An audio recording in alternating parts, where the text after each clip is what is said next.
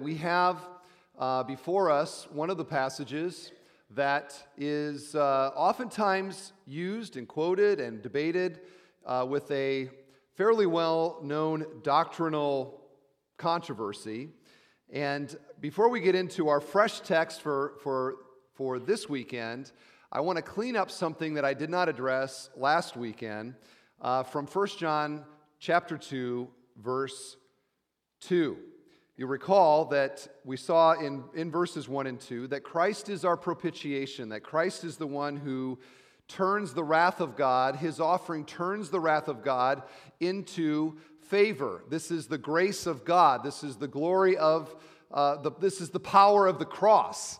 And that we tremble at that and we rejoice in that. He is our propitiation. Now, we did not address the last part of verse 2. And here's what it says. Let me read all verse 2. It's, it says, He is the propitiation for our sins, and not for our sins only, but also for the sins of the world. Now, you may look at that and say, I don't really see any controversy in that. Why, why are we spending any time? Well, it's actually controversy in the last part of that verse not only for our sins, but also for the sins of the whole world.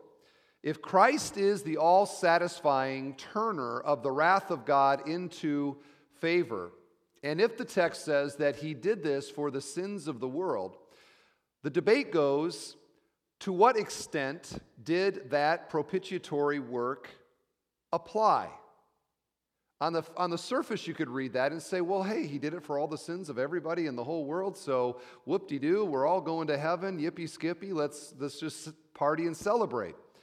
Well, wait, is that what it's saying? That everybody ends up in heaven because he died for the sins of the whole world? And not right away, we're like, okay, well, we don't think it means that. And so now we begin to get into why there is debate and discussion about what this means. And I'm going to spend a little time on it. I want to spend a lot of time on it, but I want our congregation to be uh, theologically astute and to understand some of these uh, more important debates. There basically are three positions when it comes to the question to what extent did Jesus' propitiation apply? The first one I've already referred to, it's known as universalist or universalism. And the universalists would look at a verse like this and say, See, aha, it exactly says what I, what I believe. I think everybody goes to heaven. And so this is fantastic. He died for the sins of the whole world. The propitiation goes to everybody. No one is eternally condemned. Everyone ends up in heaven. And, and that's true for Hitler, the 9 11 uh, uh, terrorists, uh, Pol Pot, pick your, pick your tyrant, pick your famous sinner. Everybody ends up in heaven. So uh, heaven is full, hell is empty, love wins. That would be the universal uh, position. Now, the second one would say this that Jesus paid the price for everyone's sin, but only those who believe benefit from that. Okay? So he paid the price for everyone's sin, but only those who believe benefit from it. They would look at this verse and they would see in the word world, they would see individuals who would believe. So Jesus in this position is basically when he dies making a infinite moral uh, payment into the salvation bank account. And whoever believes, when they believe, they withdraw from that account, and now it becomes true for them. And in the end, after Jesus comes back, you've got all of this leftover equity in the account, uh, sins that were paid for, but, but salvation was never uh, applied. The third position says that Jesus made a payment for all who would actually believe.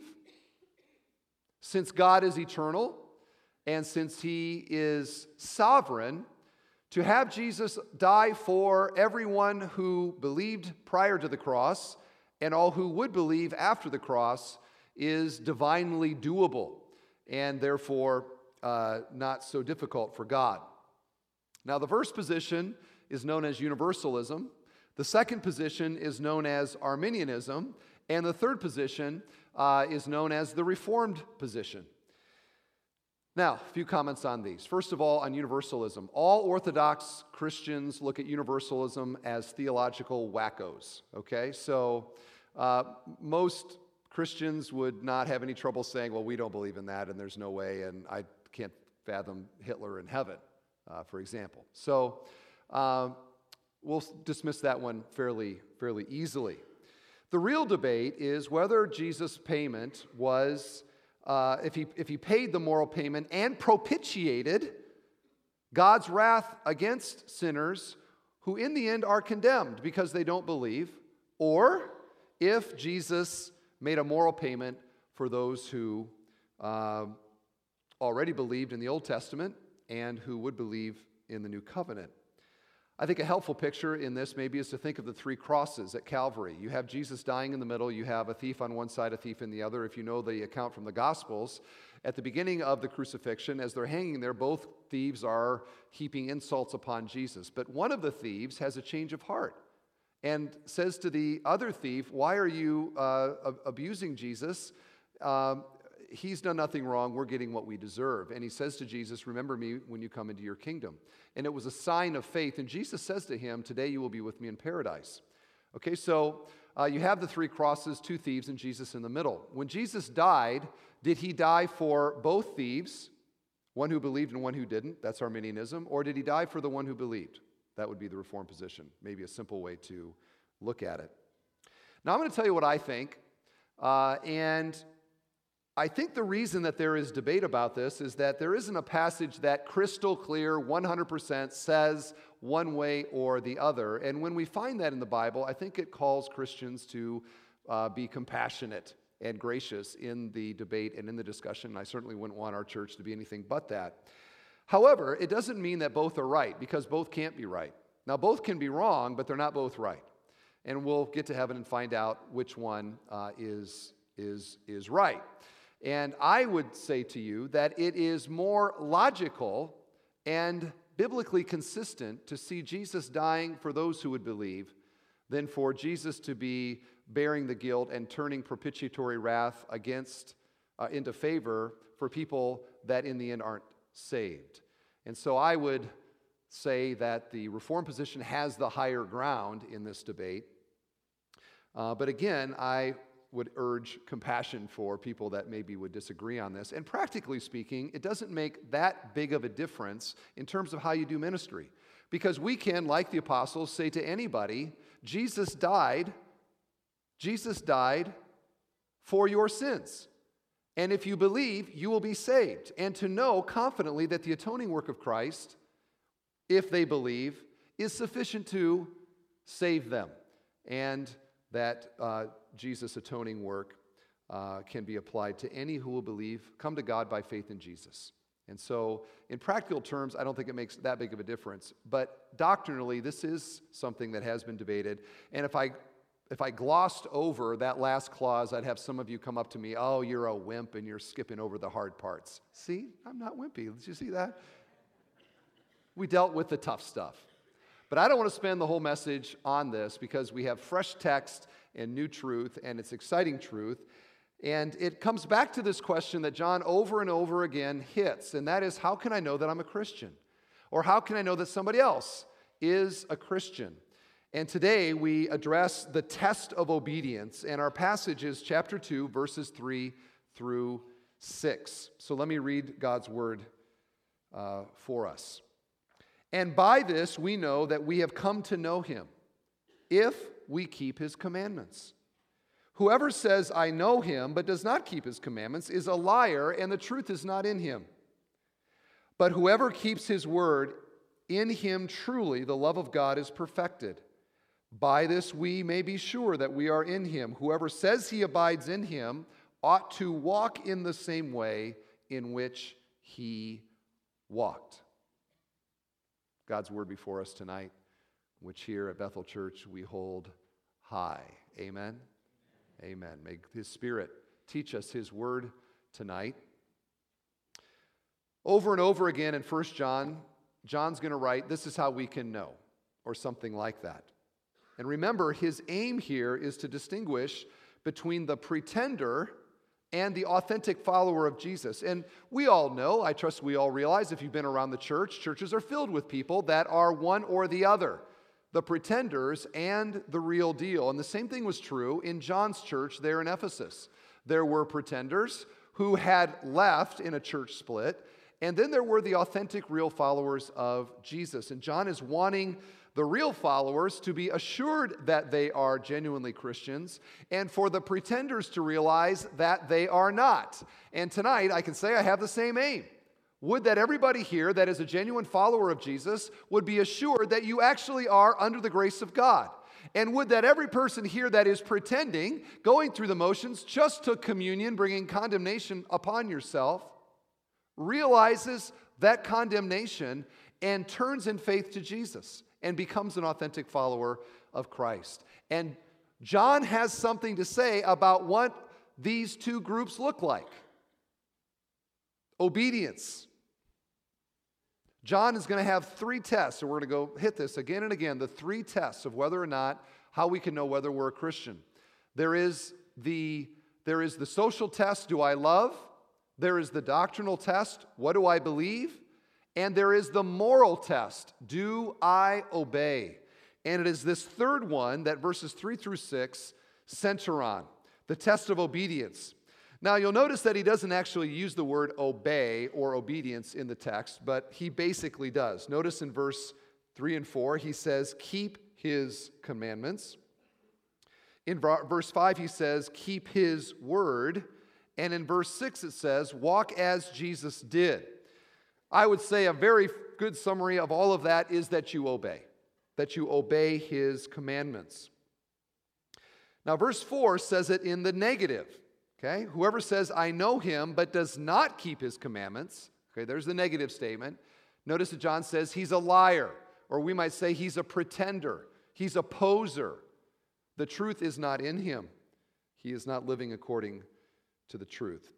So, John focuses here on something that he similarly did back in verse 7, where there were people in the church who were saying that I am walking in the light. I am in, I'm sorry, I'm in fellowship with God, and yet I am walking in darkness.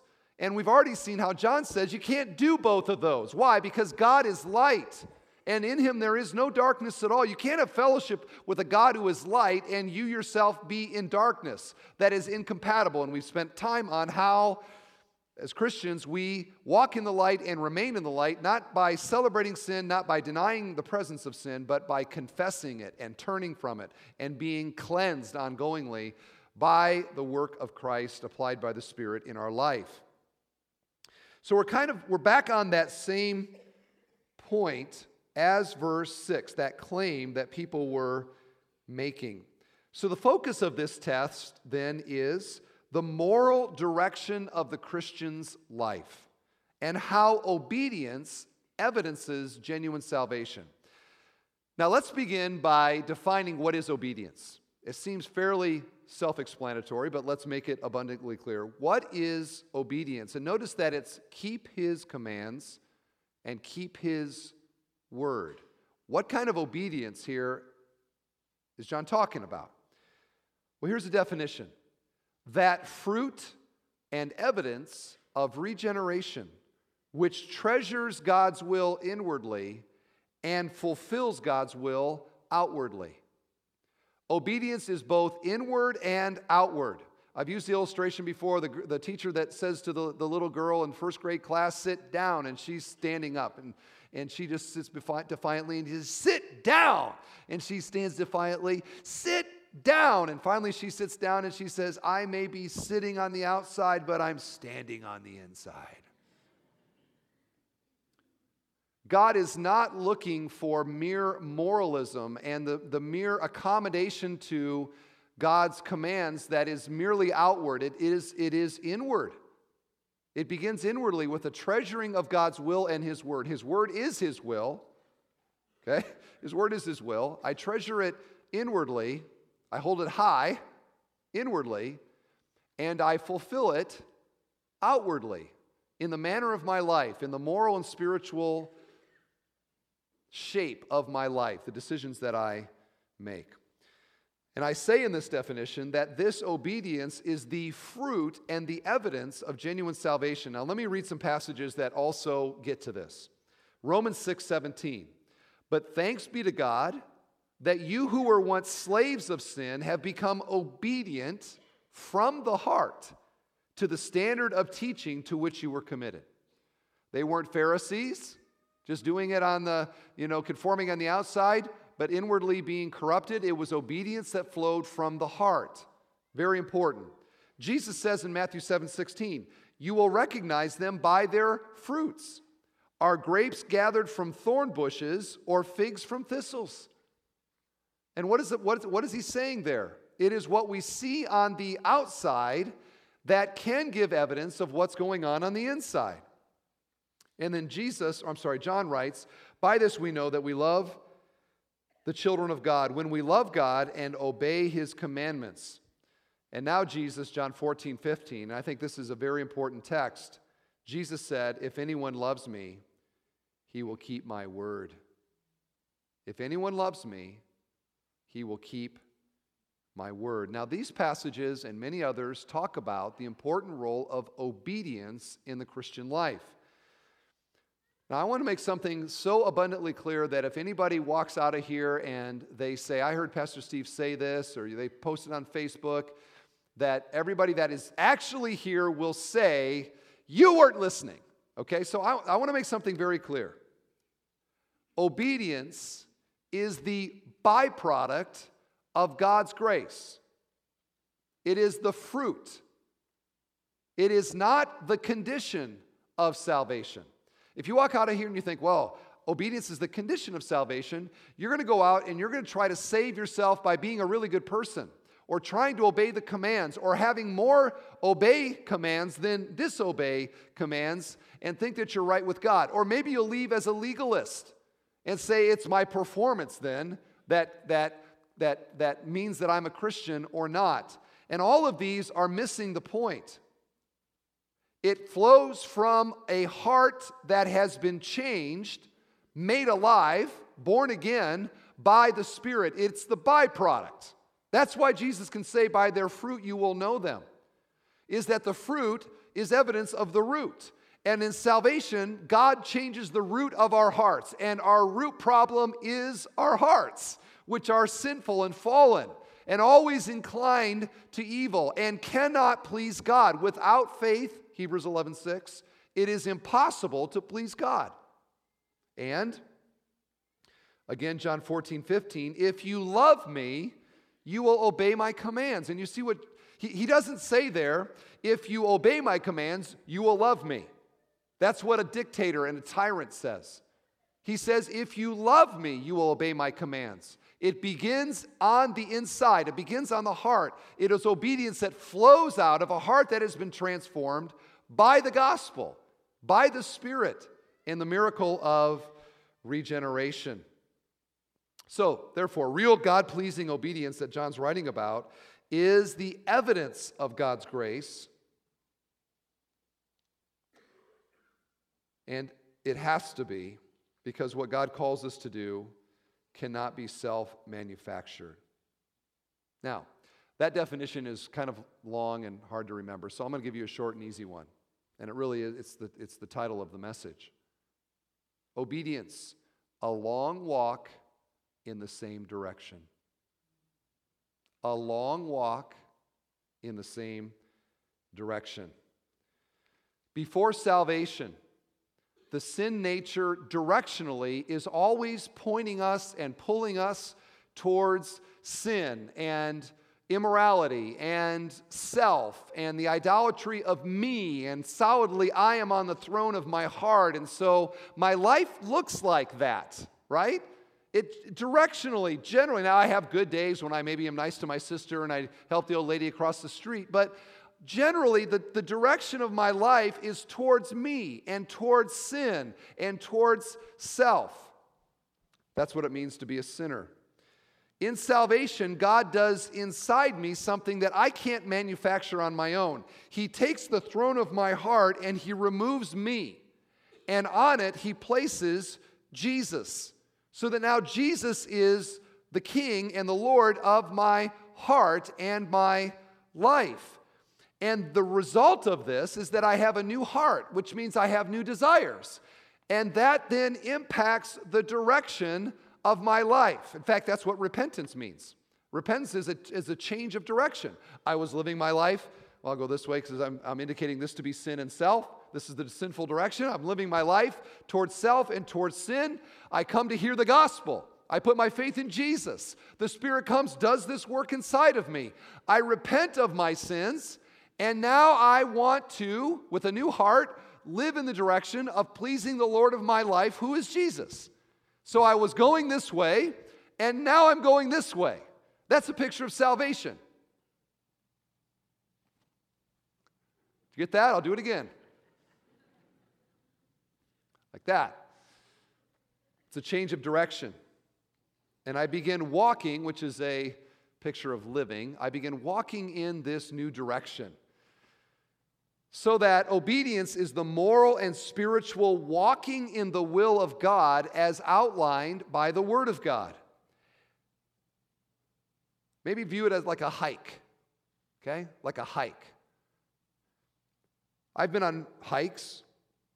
Every hike I've been on, I think, I've taken some missteps. Have you ever been to one of the state parks or something? You got the hiking map and you're trying to figure out which way is north and south, and it shows these little dotted lines go this way, go that way. And you're like, we're going to go from, uh, you know, the scenic outlook A to scenic outlook B, and we're going to take the hiking path. And whenever you do that, uh, there are times where you're lost and you take a misstep and you you go down a little bit of a path and it's not very far before you're like this path is turning into like a deer path or squirrels or something.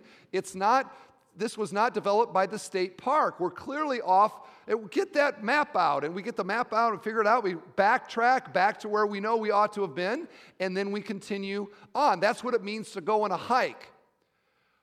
The direction though of the hike is in the direction that I need to go from A to B. If I say I'm on a hike to Ohio, I'm gonna, I'm gonna hike to Ohio. There is no doubt between here and Ohio, I'm gonna have a few missteps and I'm gonna get off some road or path or road, or it's gonna say, you know, uh, strawberry pie down here, and I, oh, let's, let's get off, let's go check this out. No doubt. But I'm still, I'm heading east, right? I'm heading east. If I say that I am an Ohio hiker, I'm hiking to Ohio, and I am, I find myself in Iowa. I am not going east, I am going west. And if somebody came up to me and said, Who are you? I said, I am a hiker who's going to Ohio the person would say, I don't care what you say, the direction you're going argues against the fact that you are an Ohio hiker. You're in Iowa, for goodness sakes, which everybody knows stands for idiots out walking around.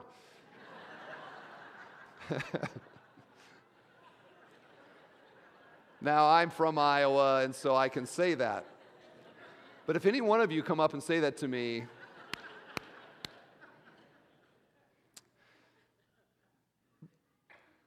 Do you see the point that I'm making? And I, I, like this analogy because it, it pictures what all of us know to be true if you're, if, if, if you're a Christian, is that there is a change of direction, but that direction is not perfection, is it? We are all the time, a little misstep here, off the path there, confused by the map, lazy, or whatever it might be. Our hiking is very imperfect, but directionally, by the power of God, by His Spirit, through the powerful work of Jesus in the heart of the sinner, there is a change of direction. And if there is not a change of direction, or the longer that I am on, I am going to Ohio via Iowa, the less assured and confident that I should be that I'm a genuine Ohio hiker. Why? Because I'm my life keeps going to Iowa. If you love me, you will keep my commands, Jesus said. We can know that we've come to know him if we keep his commands, if we walk in the direction that he wants us to go. Similarly, I would say if, a, if I'm a Christian and the direction of my life is not towards the keeping of God's commands, you can go on and on about your experience at the Billy Graham crusade, but I'm here to tell you, you are not under the grace of God. And you are exactly the kind of person that Jesus or that John is describing here. You say, well, what should I do? Come in genuine faith to Jesus. Any who come to him, he will not cast out.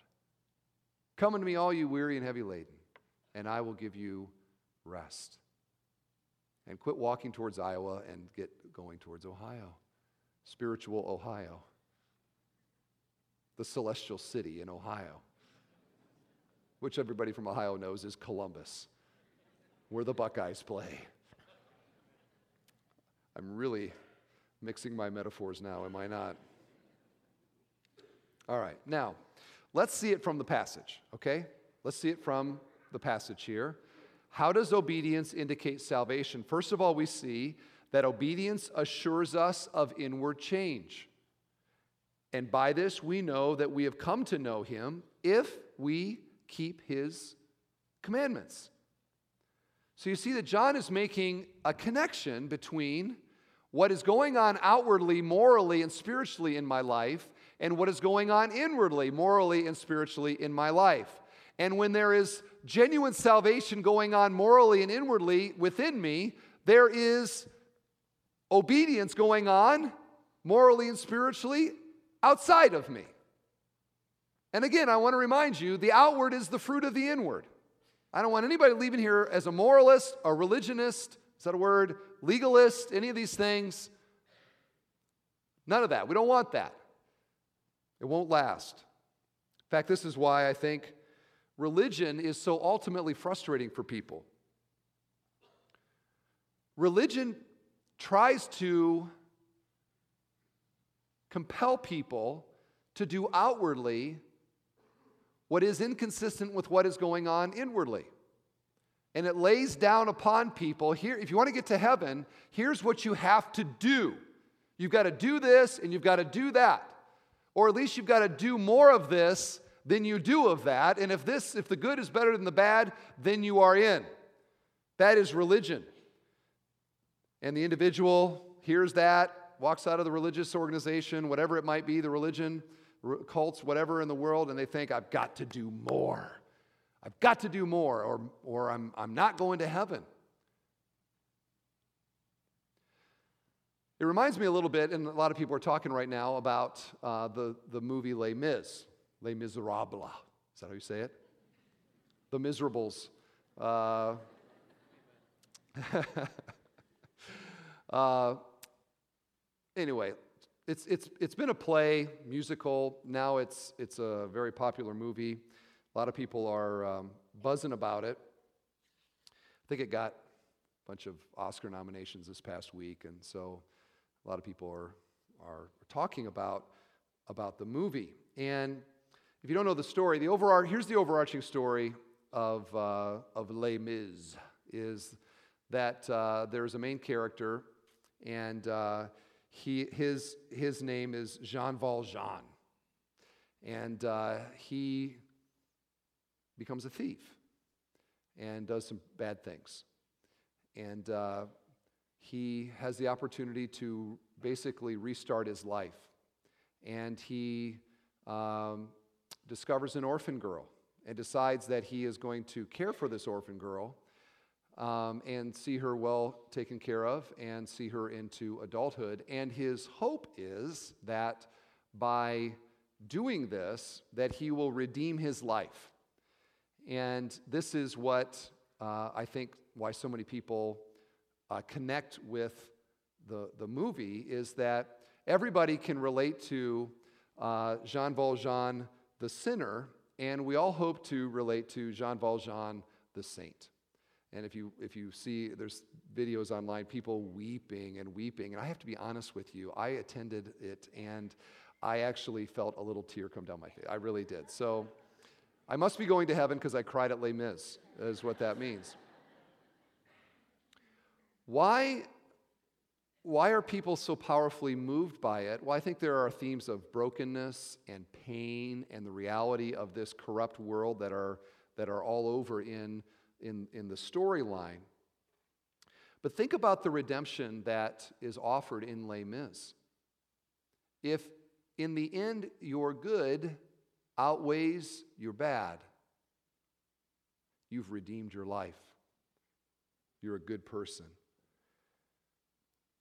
The last thing that John would say is go out and try to do good and redeem your life. He's just got done saying we can't redeem our life. We're sinners. But Christ has propitiated our life. He has turned the wrath of God into anger. It's not that we trust in these good works to redeem us, we look to Christ as the one who has done the good for us and died in our place. We cannot propitiate ourselves. And all the good works that we try to do will not change us on the level that God requires the heart.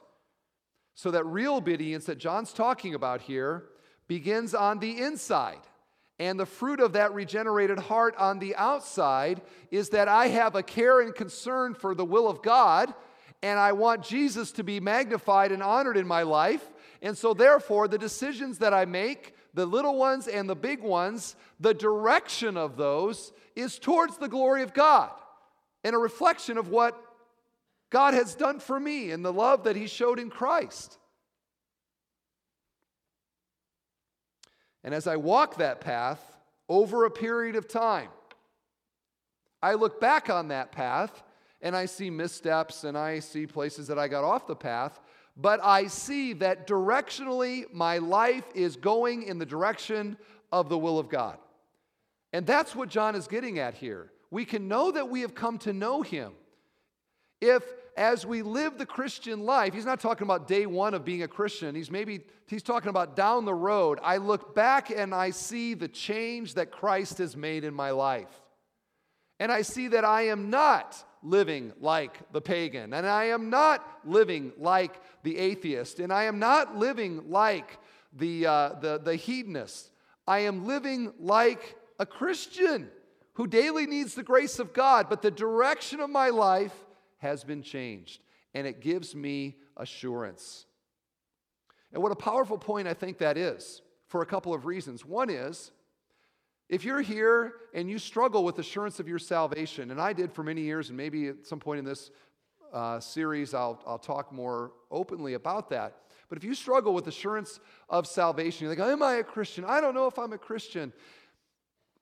The fact that you wonder about that and struggle with it is a great indication that you likely are because you care. You care. And you're here. And the Word of God's open, and you're, you're like, What's it say? I want to know. Where does that desire come from? Not Satan. And your sinful self isn't going to want to produce that. That is God.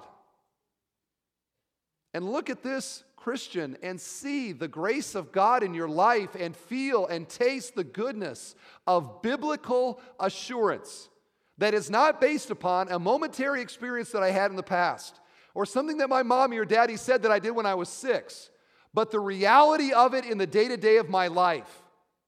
That's what God is looking for, is the real thing. And how do we show the real thing?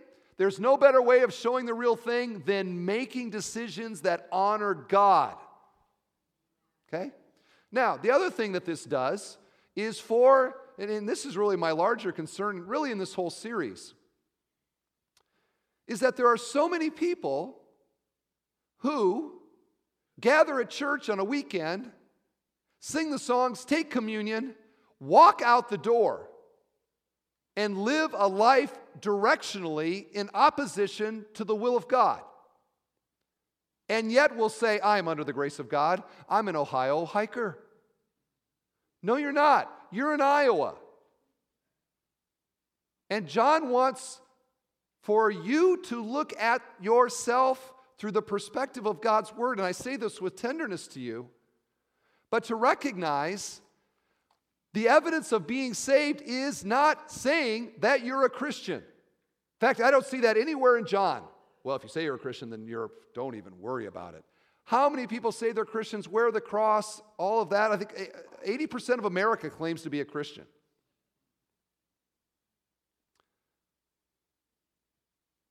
It will change you. Jesus will change you. And if that change is not evident in the general direction of your life, I would urge you to take a very careful assessment and perhaps to come genuinely and humbly in repentance to the foot of the cross and to believe truly for the first time. Obedience directionally assures us of inward change. Secondly, he says that we see increasing evidences of God's love in us. But whoever keeps his word, in him truly the love of God is perfected. And John touches, just touches here on what is a major theme in 1 John, so I'm therefore not going to spend that much time on it. Actually, in fact, next, uh, next weekend, there's a whole bunch about love, which is one of those three tests. But God's kind of love is increasingly evidenced in the life of the Christian that self giving for the good and joy of another love, that agape love, the love of Christ, the love and the life of Christ being developed in the life of the person, the Christian, transforming him into the likeness of Christ, which actually is then what he says in verse 6. By this we know that we are in him. You want to know if you're saved? Actually, look what he says. Whoever says he abides in him ought to walk in the same way in which he walked. Now, who's the he? The he here, oh, he is not named. I think it's safe to say the he here is Jesus, the incarnate God who walked on this earth and lived a life that we see in the Gospels. So, obedience therefore, is the process of God transforming our lives into the likeness of Christ, or what I say here, into Jesus Juniors. He's changing us into Jesus Juniors. I like the fact that he puts this in here because if, if verse 6 wasn't there, I think the previous ones, obeying his commands,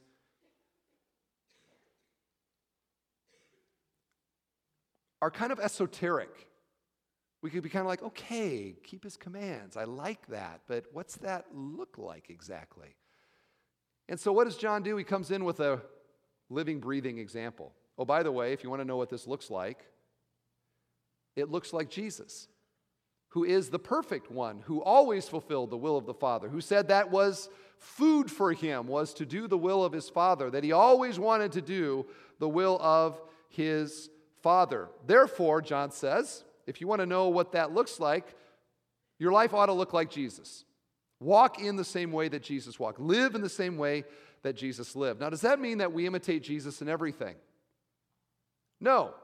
He's not saying here uh, that we need to go out and turn water into wine and, and uh, have uh, Lake Michigan walking contests. Don't wear a tunic, don't name 12 disciples, none of that. That's not what he's talking about. What he's talking about is the life that he lived, which never once veered off of perfect obedience. One writer says this Our conformity to Christ consists not so much in an imitation of what he did as in obedience to what he prescribes. The examples of Christ is not our rule without the precept of Christ. Some actions of Christ are unimitatable water to wine, raising the dead, etc., etc. We can't do those, but all his commands are obeyable.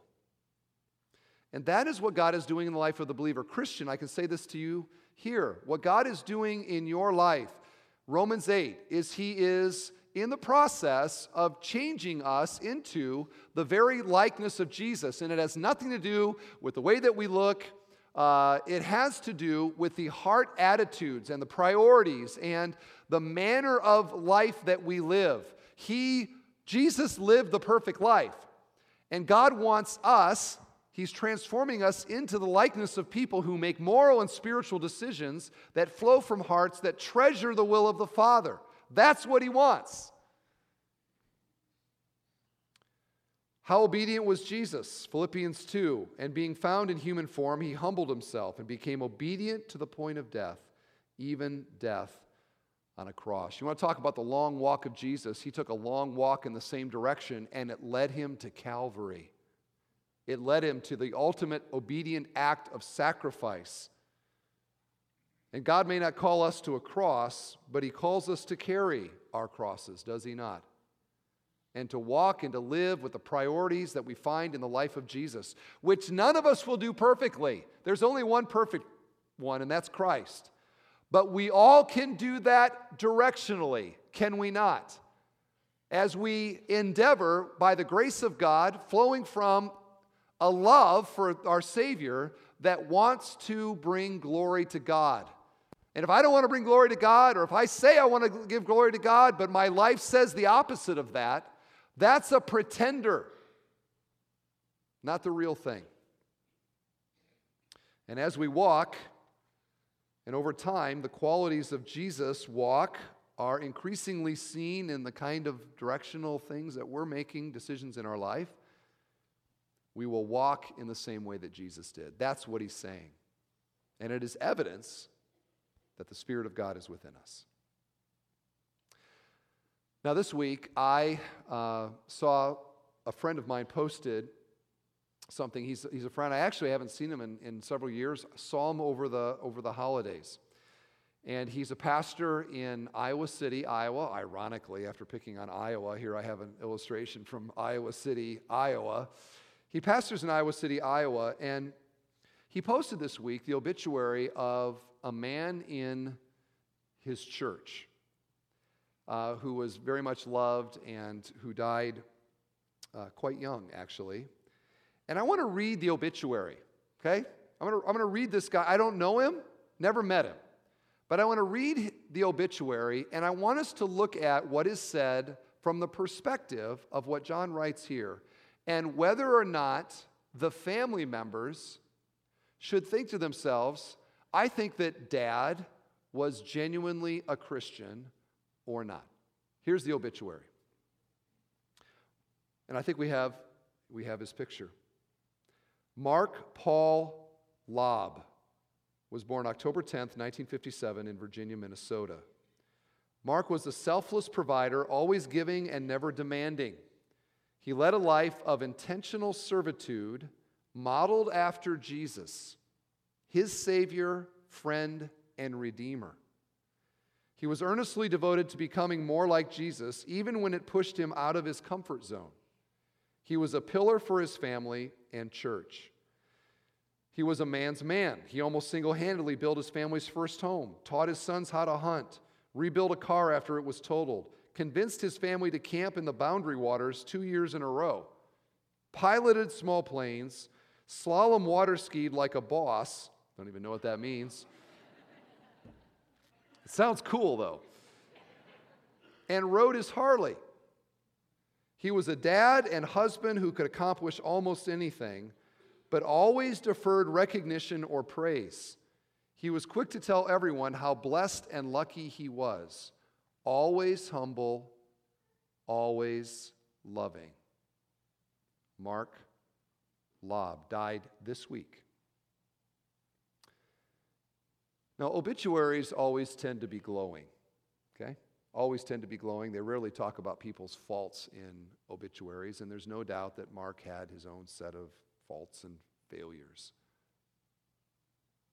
And just because you do the things that he did here in the obituary, does that mean that you're saved? No, it doesn't. But John doesn't have one evidence of salvation, he has three believing in Jesus, a life of love and a life of obedience. And so you have, maybe even today, I don't know when the funeral is, his family gathering together, probably wondering, where is dad now? How can they know? They can know based on the Word of God and a life that was lived in a particular direction where the evidences of the gospel began to flower all over in his life. Failures, yes. Imperfections, yes. But direction was clear in his life. Would that every single one of us here would have in our life the kinds of evidences that we stand in the mirror, we look, we say, you know what? How can I explain what's going on except for Jesus has changed my life? And to bear that fruit, not thinking that the fruit saves, because it doesn't. It is the byproduct of the work of the Spirit of God in our life. So may our lives, like Mark's, be towards God, towards His will, towards His glory. And when we misstep, we confess, we get back on the path, we continue to walk as we make our way towards the celestial city. And I hope every single one of us is there. Amen. Amen.